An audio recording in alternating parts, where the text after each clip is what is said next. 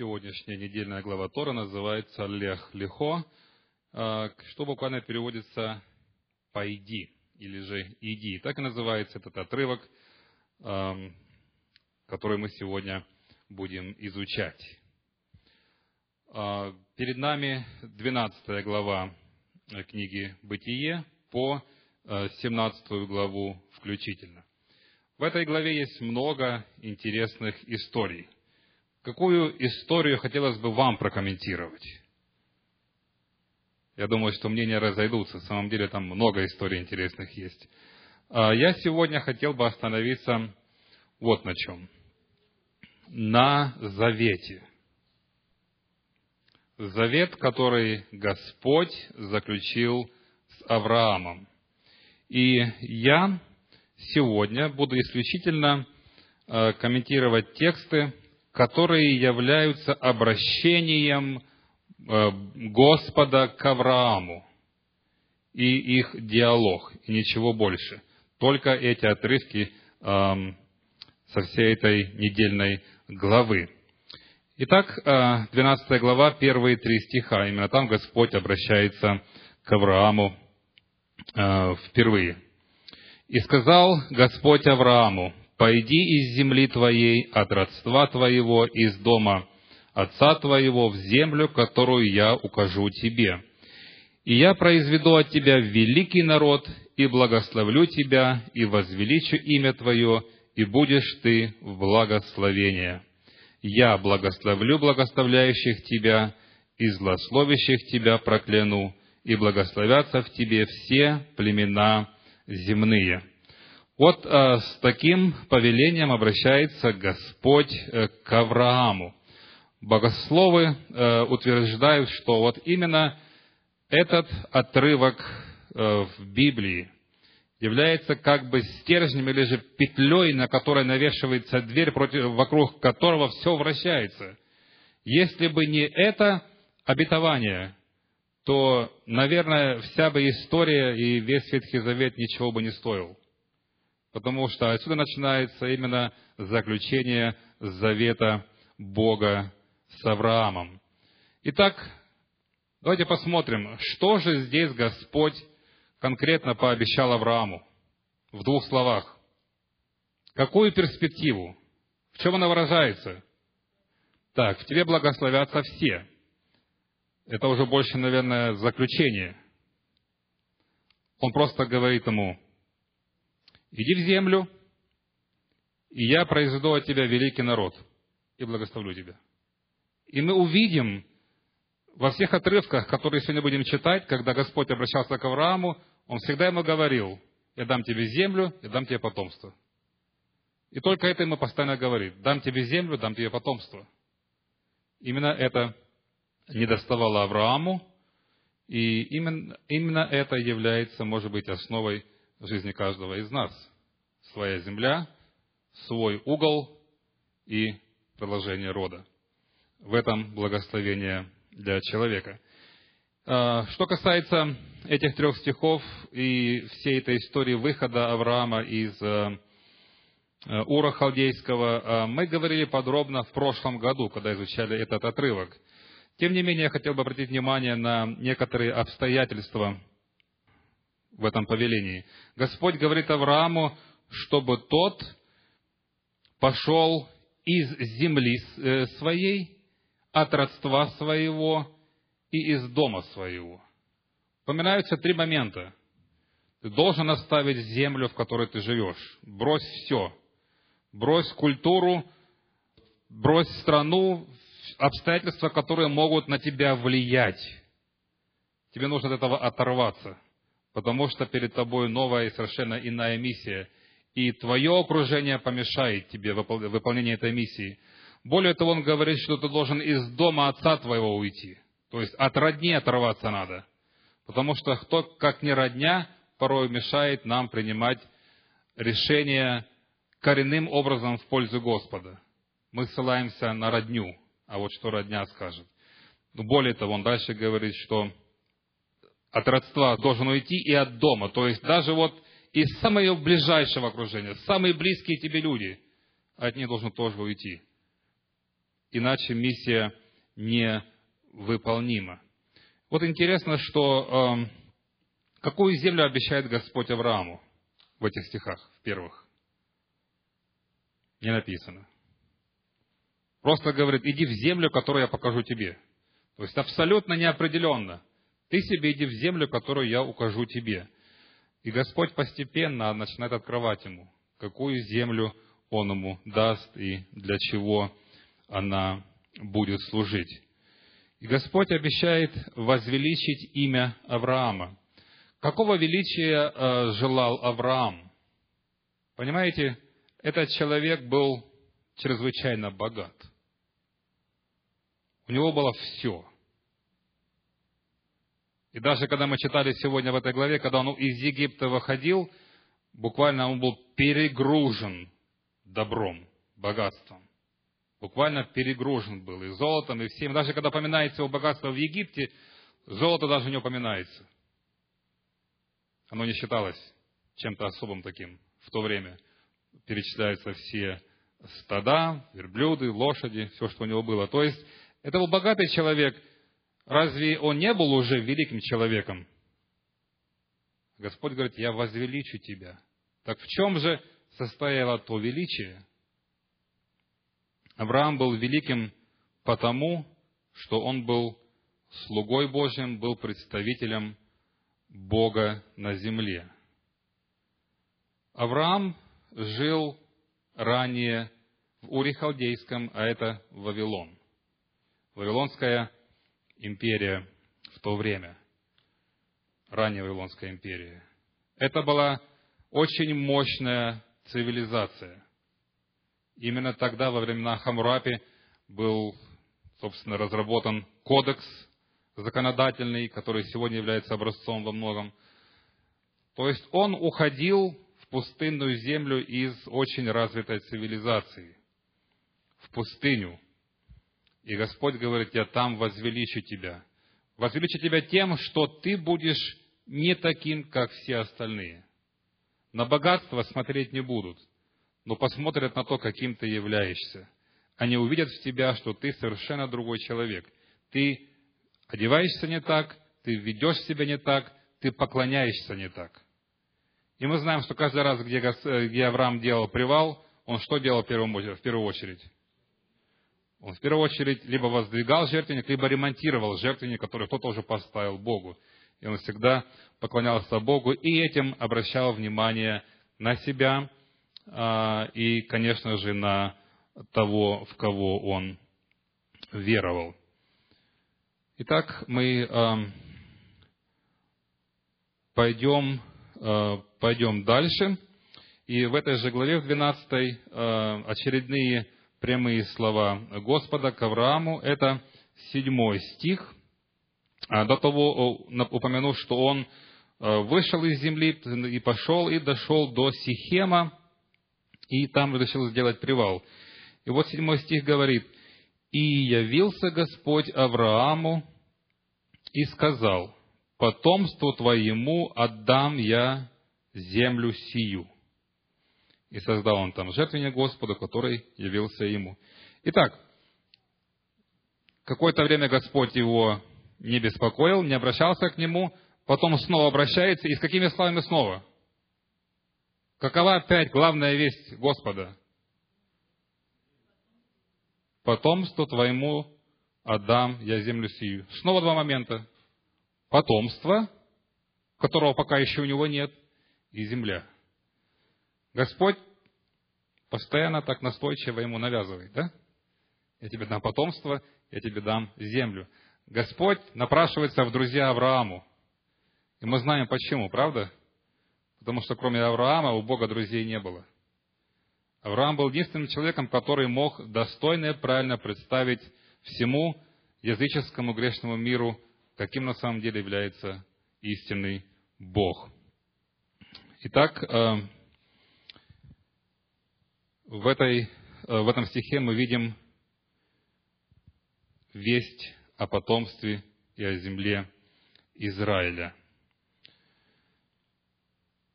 несмотря на то, что эта земля принадлежала тогда хананеям, В Сихеме именно жили хананеи, но Господь как бы это не замечает. Это все мелочи. Кто бы там ни жил, Он говорит, земля будет дана твоим потомкам. Продолжаем дальше. Очередные слова а, Господа, обращенные к Аврааму, а, мы найдем в 13 главе, а, с 14 стиха. И вот что здесь написано. Так, с 14 стиха. «И сказал Господь Аврааму, после того, как Лот отделился от него, «Возведи очи твои из места, на котором ты теперь, посмотри к северу и к югу, и к востоку, и к западу, ибо всю землю, которую ты видишь, тебе дам я и потомство твоему навеки. И сделаю потомство твое, как песок земной. Если кто может сосчитать песок земной, то и потомство твое сочтено будет. Встань, пройди по земле сей, в долготу и в широту ее, ибо я тебе дам ее. Итак, вы обратили внимание, да? Что с тех пор, как Господь последний раз говорил к Аврааму, Библия ничего нам не, не говорит а, об их разговоре. Очередной диалог, как он начинается? «Возведи очи твои с места, на котором ты теперь, посмотри к северу, к югу, к востоку, и к западу, и так дальше, и всю землю». Опять снова, да? Земля и потомство. Именно вот это лежит в основе завета, о котором мы будем говорить а, несколько позже. Итак, что произошло у нас в это время? Авраам с Лотом не могли ужиться вместе по той причине, что слишком много добра у них было. Слишком много скота, не хватало пастбищ, а, чтобы сообща пасти свои стада. И они решили разойтись. Лот избрал себе плодородную долину вдоль реки Иордан, там, где были города Содом и Гамора. Ушел туда. И вот что происходит теперь. Помните, в, э, в первом стихе 12 главы я читал, э, Господь говорил, а ты оставь свою землю, оставь родство свое, и что еще? Так, дом отца твоего. Кем проходился Лот Аврааму? Это был его племянник. Э, в 11 главе мы читаем, что брат Авраама умер, и у него остался Лот, сын Лот. То есть Авраам, как бы не имея детей, проявила к нему очень такую отеческую заботу о своем племяннике, и он его забрал с собой в эту новую землю. Но это, в общем-то, противоречило Божьему повелению оставить всех позади. И а, вот в данный момент, когда они уже разошлись в разные стороны, когда уже Лота не стало с ним, он остался один, сам по себе, и вот только теперь Господь говорит – вот та земля, которую я тебе дам. Вначале он говорил неопределенно, иди в землю, которую покажу. Теперь, когда он выполнил условия выхода, остался один. Господь говорит ему, посмотри на север, на юг, на восток и запад. Все, что ты видишь, все твое. А куда Лот делся? В какую сторону пошел он? Лот избрал себе лучшие земли, правда? Более плодородные – более, может быть, э, культурные города, пошел на восток. Он отойти, Господь говорит Аврааму, вот стоишь здесь и смотри, на север, на юг, на запад и куда? На восток. Куда Лот пошел? Он говорит, всю эту землю, которую ты видишь, я даю тебе. И землю Лота. То есть Лот все равно проиграл. Так или иначе. Господь всю землю всю землю ханаанскую отдал Аврааму за его верность. И а, интересные, интересные здесь а, обороты есть. Он говорит в 15 стихе, что «я отдам эту землю потомству твоему навеки».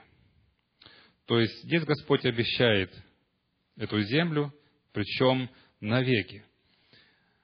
Если можно сравнить с сегодняшним делопроизводством, то здесь э, Господь Аврааму выдал сертификат на собственность.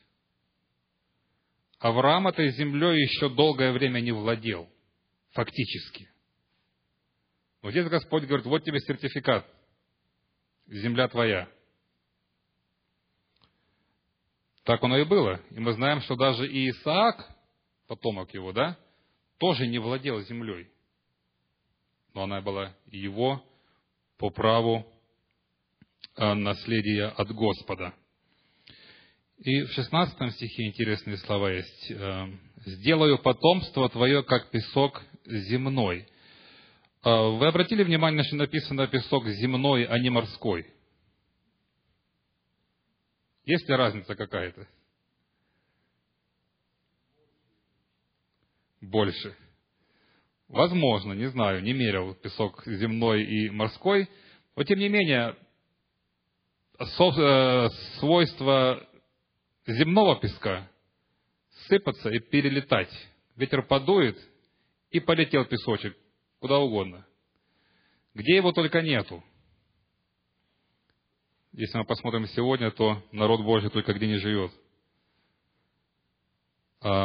Это как бы с одной стороны. А с другой стороны, как а, пишет а, Санчина, комментируя Мидраш, как пыль в мельчайшие купцы сухой почвы покрывает всю землю, так и потомство Авраама будет разбросано от края до края земли. Таким образом, потомство его распространится повсюду, по всем странам. Пыль постепенно одолевает даже металл, и изделия из него приходят в негодность. Так и Израиль останется навечно и переживет все народы, поклоняющиеся идолам. Если мы посмотрим на историю тех народов, которые жили тогда на той земле, которые поклонялись идолам, нету их. Может быть, за редким и очень небольшим исключением этих народов нет. А потомки Авраама живут до сих пор. И в 17 стихе интересно тоже Господь говорит, э, «Встань, пройди по земле, сей в долготу и в ширину». А, буквально э, с оригинала «Исходи эту землю вдоль и поперек». Это был символ, это был символ приобретения земли. На Ближнем Востоке и сейчас есть такой обычай, владение свое обходят. Если обошел, все, это твое. То есть при покупке земли ее обходят, это символ приобретения в собственность. И хотя здесь земля еще находится у хананеев, Господь говорит, ты ее пройди вдоль и поперек. Эта земля отныне принадлежит тебе. Ну и а, дальше, когда Господь обращается а, к Аврааму, мы уже Э, находим это место в 15 главе, с 1 стиха, и эта глава посвящена э, заключению э, завета также. В 14 главе, однако, мы читали описание войны, и Авраам поступил геройски, своим небольшим отрядом напал на сколько, пять царей было, да? Отобрал все награбленное у них, вернул своих э, родственников, э, отобрал всю добычу, вернул царям, в том числе Содомскому, отдал десятину Велхиседеку. Но представьте себе, один со своей семьей, сколько там бы не было у него слух, ну несравнимо с пятью царями, правда? пойти на них войной, это о чем говорит? На что он рассчитывал? На чудо. Он рассчитывал на чудо. И наверняка переживал, правильно ли он поступил. Может, просто нужно было сидеть и молиться Господу, чтобы Господь сам это все уладил. И э, эти переживания, они заметны. Вот в 15 глава, 1 стих мы читаем, «После сих происшествий было слово Господа к Аврааму в видении, и сказано, «Не бойся, Авраам, я твой щит, награда твоя весьма велика. Господь дает ему одобрение. Говорит, не бойся, я твой щит. Ты за мной, как за каменной стеной. Награда твоя весьма велика. Господь поручился быть защитником Аврааму и его потомству. А, ну, дальше события развиваются каким образом? Господь постоянно говорит, дам тебе землю, дам наследство, но землю уже показал. А дальше говорит, что ты дашь мне? Я остаюсь бездетным. Распорядитель в доме моем этот Елиезер из Дамаска. Дальше он говорит, ты не дал мне потомство. И вот домочадец мой, наследник мой.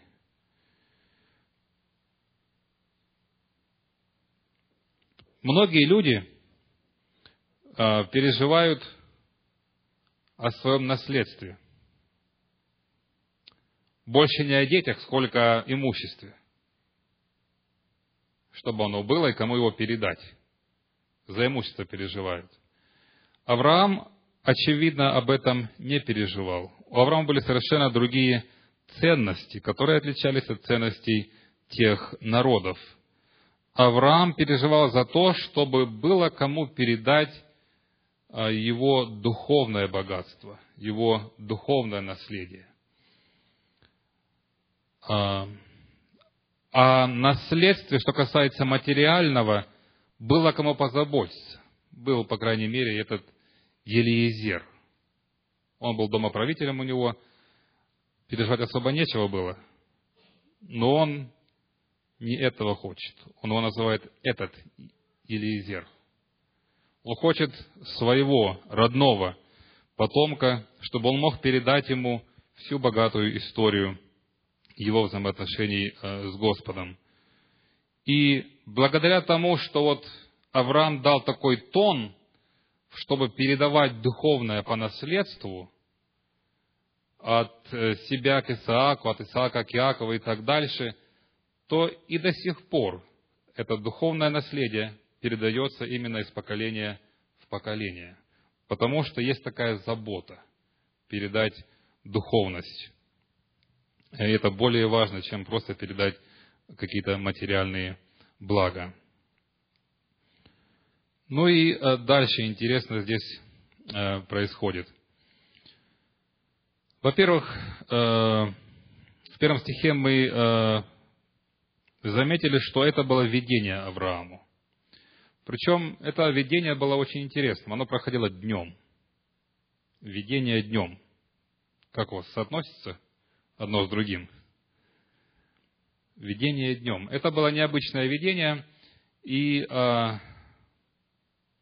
вероятнее всего, это было нечто необычное. Это была смесь реальности с видением образов.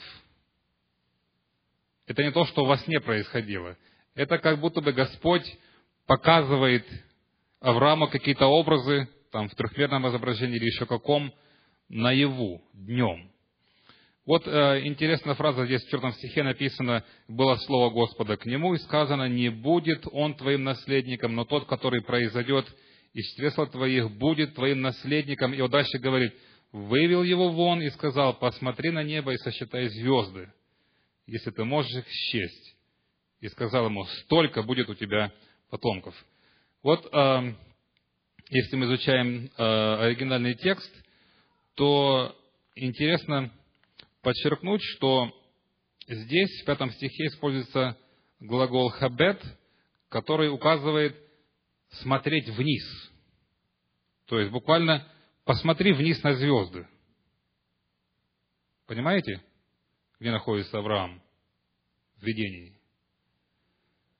То есть Господь как бы его выводит из шатра образно – поднял его и говорит, посмотри на эти звезды. Интересно смотреть на звезды, задрав голову, да? Но еще интереснее посмотреть вниз на эти звезды. Мечта астронавта, да? Посмотреть в иллюминатор на звезды. Нечто подобное Авраама. Господь говорит, посмотри на эти звезды перед тобою. Я тебе дам гораздо больше. Ну и э, реакция. Реакция Авраама на такое видение. Шестой стих. Очень часто комментируется шестой стих. Авраам поверил Господу, и он вменил ему это в праведность. Уверовал в Господа. Сама вера, она уже является праведностью.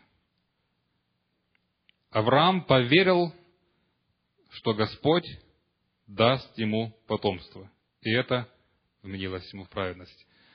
А, богословы утверждают, что этого местоимения «это» в оригинале нет. Я, к сожалению, не могу сказать. А, небольшой знаток еврейского. Они говорят, что там просто написано. Авраам поверил Господу и вменилась ему праведность. То есть, чтобы не выглядела вера как, как дело, как будто бы. Сама вера как дело. Нет. Праведность не по делам, а по вере. Он просто поверил, и Господь его посчитал праведным за эту веру. В седьмом стихе а, есть интересное слово, которое, может, кто-то неправильно интерпретирует. А, седьмого по восьмой даже. И сказал ему, «Я Господь, который вывел тебя из Ура Халдейского, чтобы дать тебе землю сию во владение». Он сказал, «Владыка Господи, Почему мне узнать, что я буду владеть ею? То есть, почему мне узнать? Некоторые думают, что здесь Авраам все еще сомневается. Нет, он не сомневается. Он просто хочет видеть какой-то знак. Господи, покажи мне какой-то знак, что именно так и будет, как ты и говоришь. Здесь нет сомнения, он просто хочет увидеть какой-то знак. И вот далее э, Господь предлагает ему подготовить жертвоприношение. Есть, есть тут несколько интересных обстоятельств. К примеру, а, в русском переводе в синодальном в девятом стихе написано, Господь сказал ему, возьми мне трехлетнюю телицу, трехлетнюю козу, трехлетнего овна, горлицу и молодого голубя, ну и так дальше.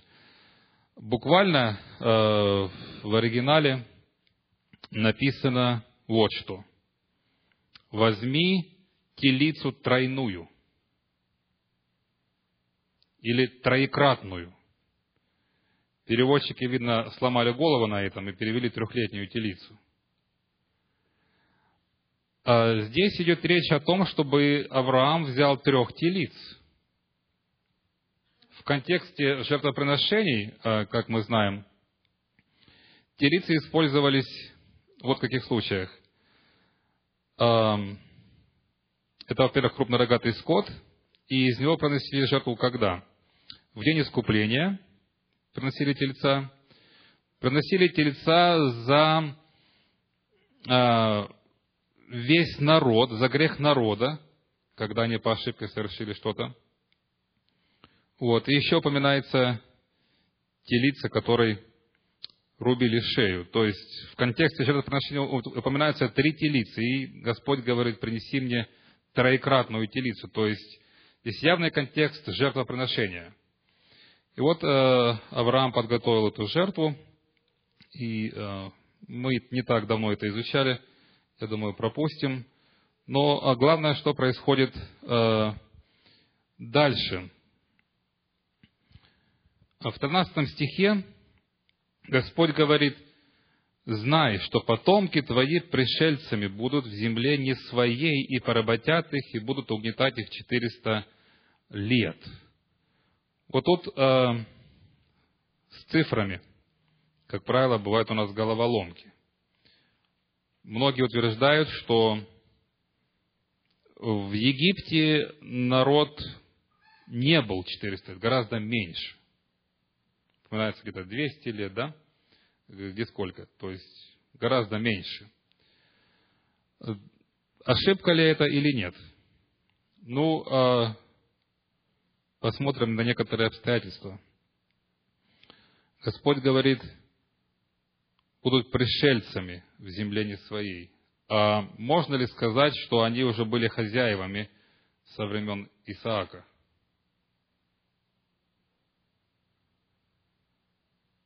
Они не были хозяевами земли, они были пришельцами, они были скитальцами на этой земле, и поэтому вполне э, резонно начать исчисление этого периода именно с Исаака, периодов 400 лет, когда они еще не владели своей землею. Тогда никаких противоречий у нас э, с цифрами нет. В 14 стихе интересное предсказание Господь дает – я произведу суд над народом, у которого они будут в порабощении. После всего они выйдут с большим имуществом. Ну, здесь явный намек на, на какой суд? Египетские язвы. Десять язв, которые были судом над Египтом, и после этого выход с большим имуществом. Именно так и получилось, когда египтяне отдавали по своей собственной инициативе свои драгоценности, только чтобы Израиль скорее покинул их. Потому что они уже не могли больше терпеть этих судов. И народ Божий вышел с большим имуществом оттуда. Ну и вот, собственно, 18 стих теперь, где происходит заключение завета. В этот день заключил Господь завет с Авраамом, сказав, «Потомству твоему я даю землю сию, от реки Египетской до великой реки Ефрата, ну и перечисление народов. Итак, в чем суть завета по 18 стиху? Он говорит, я даю землю сию. Вот завет.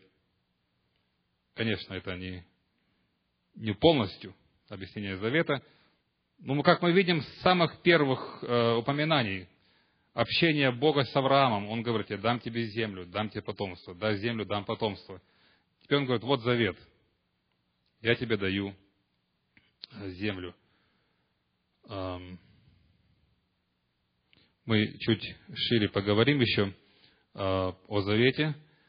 Э, интересно, что Господь определил пределы этой земли, говорит, что от реки Египетской, то есть от Нила, от самого Египта до великой реки Ефрата.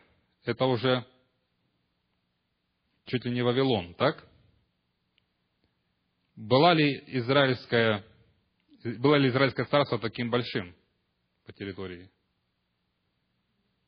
Во времена Соломона было дело. Их владения простирались до реки Ефрата. Так, Пойдем дальше, у нас времени уже остается мало. В 17 главе мы читаем дальше, происходит а, снова заключение завета с Авраамом. И я бы хотел ваше внимание обратить именно на, на, первый, а, на первый стих. Авраам был 99 лет, и Господь явился Аврааму и сказал ему, «Я Бог всемогущий, ходи предо мною и будь непорочен». То есть, мы читали в 15 главе, что Господь сказал, «Вот я заключаю завет, даю тебе землю». Это как бы одна сторона медали, да? Это Господь свой жест сделал. Но завет всегда подразумевает отношения, отношения между двумя сторонами, по крайней мере. И вот что Господь ожидает от Авраама. Он говорит, что «ходи предо мною и будь непорочен». Почему для Господа было важно, чтобы Авраам ходил пред ним и был непорочен? Чтобы сохранился завет. В таком случае завет кому нужен, Аврааму или Богу? А Богу тому, а от того что? А Богу от того радость. Да, на самом деле Богу от того радость, потому что Авраам, не забывайте, был представителем Бога на земле. Земля была вся языческой. А этот человек был его другом, который своим поведением, своей жизнью наглядно показывал, каким является Бог и что Бог хочет от человека. Потому он просит его, ты же ходи предо мной и будь непорочен. Если и Авраам будет порочен, тогда пиши пропало. Вот. Это другая часть завета. Со своей стороны Господь говорит, да, я тебе дам и землю, и потомство, но от тебя ожидается, чтобы ты был верен и ходил предо мною. И поставлю завет мой между мною и тобою, и весьма-весьма размножу тебя. И э, дальше, в четвертом стихе, я вот завет мой с тобою, ты будешь отцом множества народов. И не будешь ты больше называться Авраамом, но будет тебе имя Авраам, ибо я сделаю тебя отцом множества народов. Итак, Авраам отец не просто евреев, не просто Израиля, он отец всех нас. Он отец множества народов, все, которые приняли живого Бога. Мы все дети Авраама, дети Израиля по духу, по вере. И слово Авраам, Ав это означает отец, а Рагам это вторая часть его имени означает многочисленность. Именно отец множества. То есть, представьте себе, детей еще нет, а он говорит, меня зовут отец множества. Веру нужно иметь, правда? чтобы так представляться э, всем. Именно этим отличался Авраам, и это вменилось ему в праведность. Ну, интересная деталь еще, э, что касается символа или знака этого завета. Э, Господь сказал, что чтобы в знак завета все э, мужского пола в Израиле получали обрезание. Можно много говорить на этот счет, для чего Богу нужно было именно вот такой символ. Не нужно смотреть на этот символ, этот обряд, как на некую первичность. Это вторичность. Обрезание происходило только потому, что была вера. Только потому, что были отношения с Богом. Только потому, что они ценили этими отношениями, они делали обрезание, как знак завета. Но не наоборот. Если отсюда вырвать взаимоотношения с Богом, то обрезание останется просто медицинской процедурой. И ничего больше. Это как сегодня люди смотрят на радугу. Что там они видят? Красивое явление природы. Оно и его потомки видели завет. Господь сказал, я не уничтожу землю. И радуга – это знак, это знамение. То же самое обрезание. Это знамение или знак верности Богу, а не просто медицинская процедура. Ну и еще несколько стихов. Здесь упоминается и Измаил. Вот в 18 стихе. «И сказал Авраам Богу, «О, хотя бы Измаил был жив пред лицом Твоим». Я здесь не вижу, что когда Господь говорит о потомке, который от Сары родится, он все-таки думает про Измаиля, об Измаиле как наследнике. Нет. Авраам тут понимает, что семя, которое родится от него и от Сары, это дитя будет особым детем, с особыми благословениями, с особым духовным уровнем, которому не соответствовал Измаил. И потому он говорит, хотя бы он был жив пред лицом моим. То есть он переживает за Измаила, понимая, что э, этот, этот сын в духовном плане далеко от Бога. Тем не менее, Господь сказал, что благословит Измаила, и от него а, произошло а, двенадцать князей и перечисление князей находится в 25 главе, о том мы прочитаем позже. Вот э, давайте теперь подведем итог. Завет. Сегодня Господь э, говорил, в этом отрывке Господь говорил к Аврааму, и каждый раз с первых слов буквально говорит, я дам тебе землю, я дам тебе потомство. Каждый раз. И подчеркивает, вот завет мой, даю тебе землю. Что это говорит нам о Боге? Бог, во-первых, хочет, чтобы дети Его жили счастливо, чтобы у них была земля, чтобы у них были дети. Он хочет, чтобы на этой земле был народ, который был бы другим народом, не такой, как все. Чтобы своим существованием этот народ автоматически указывал на живого Бога. И чтобы это произошло, Господь призывал к верности.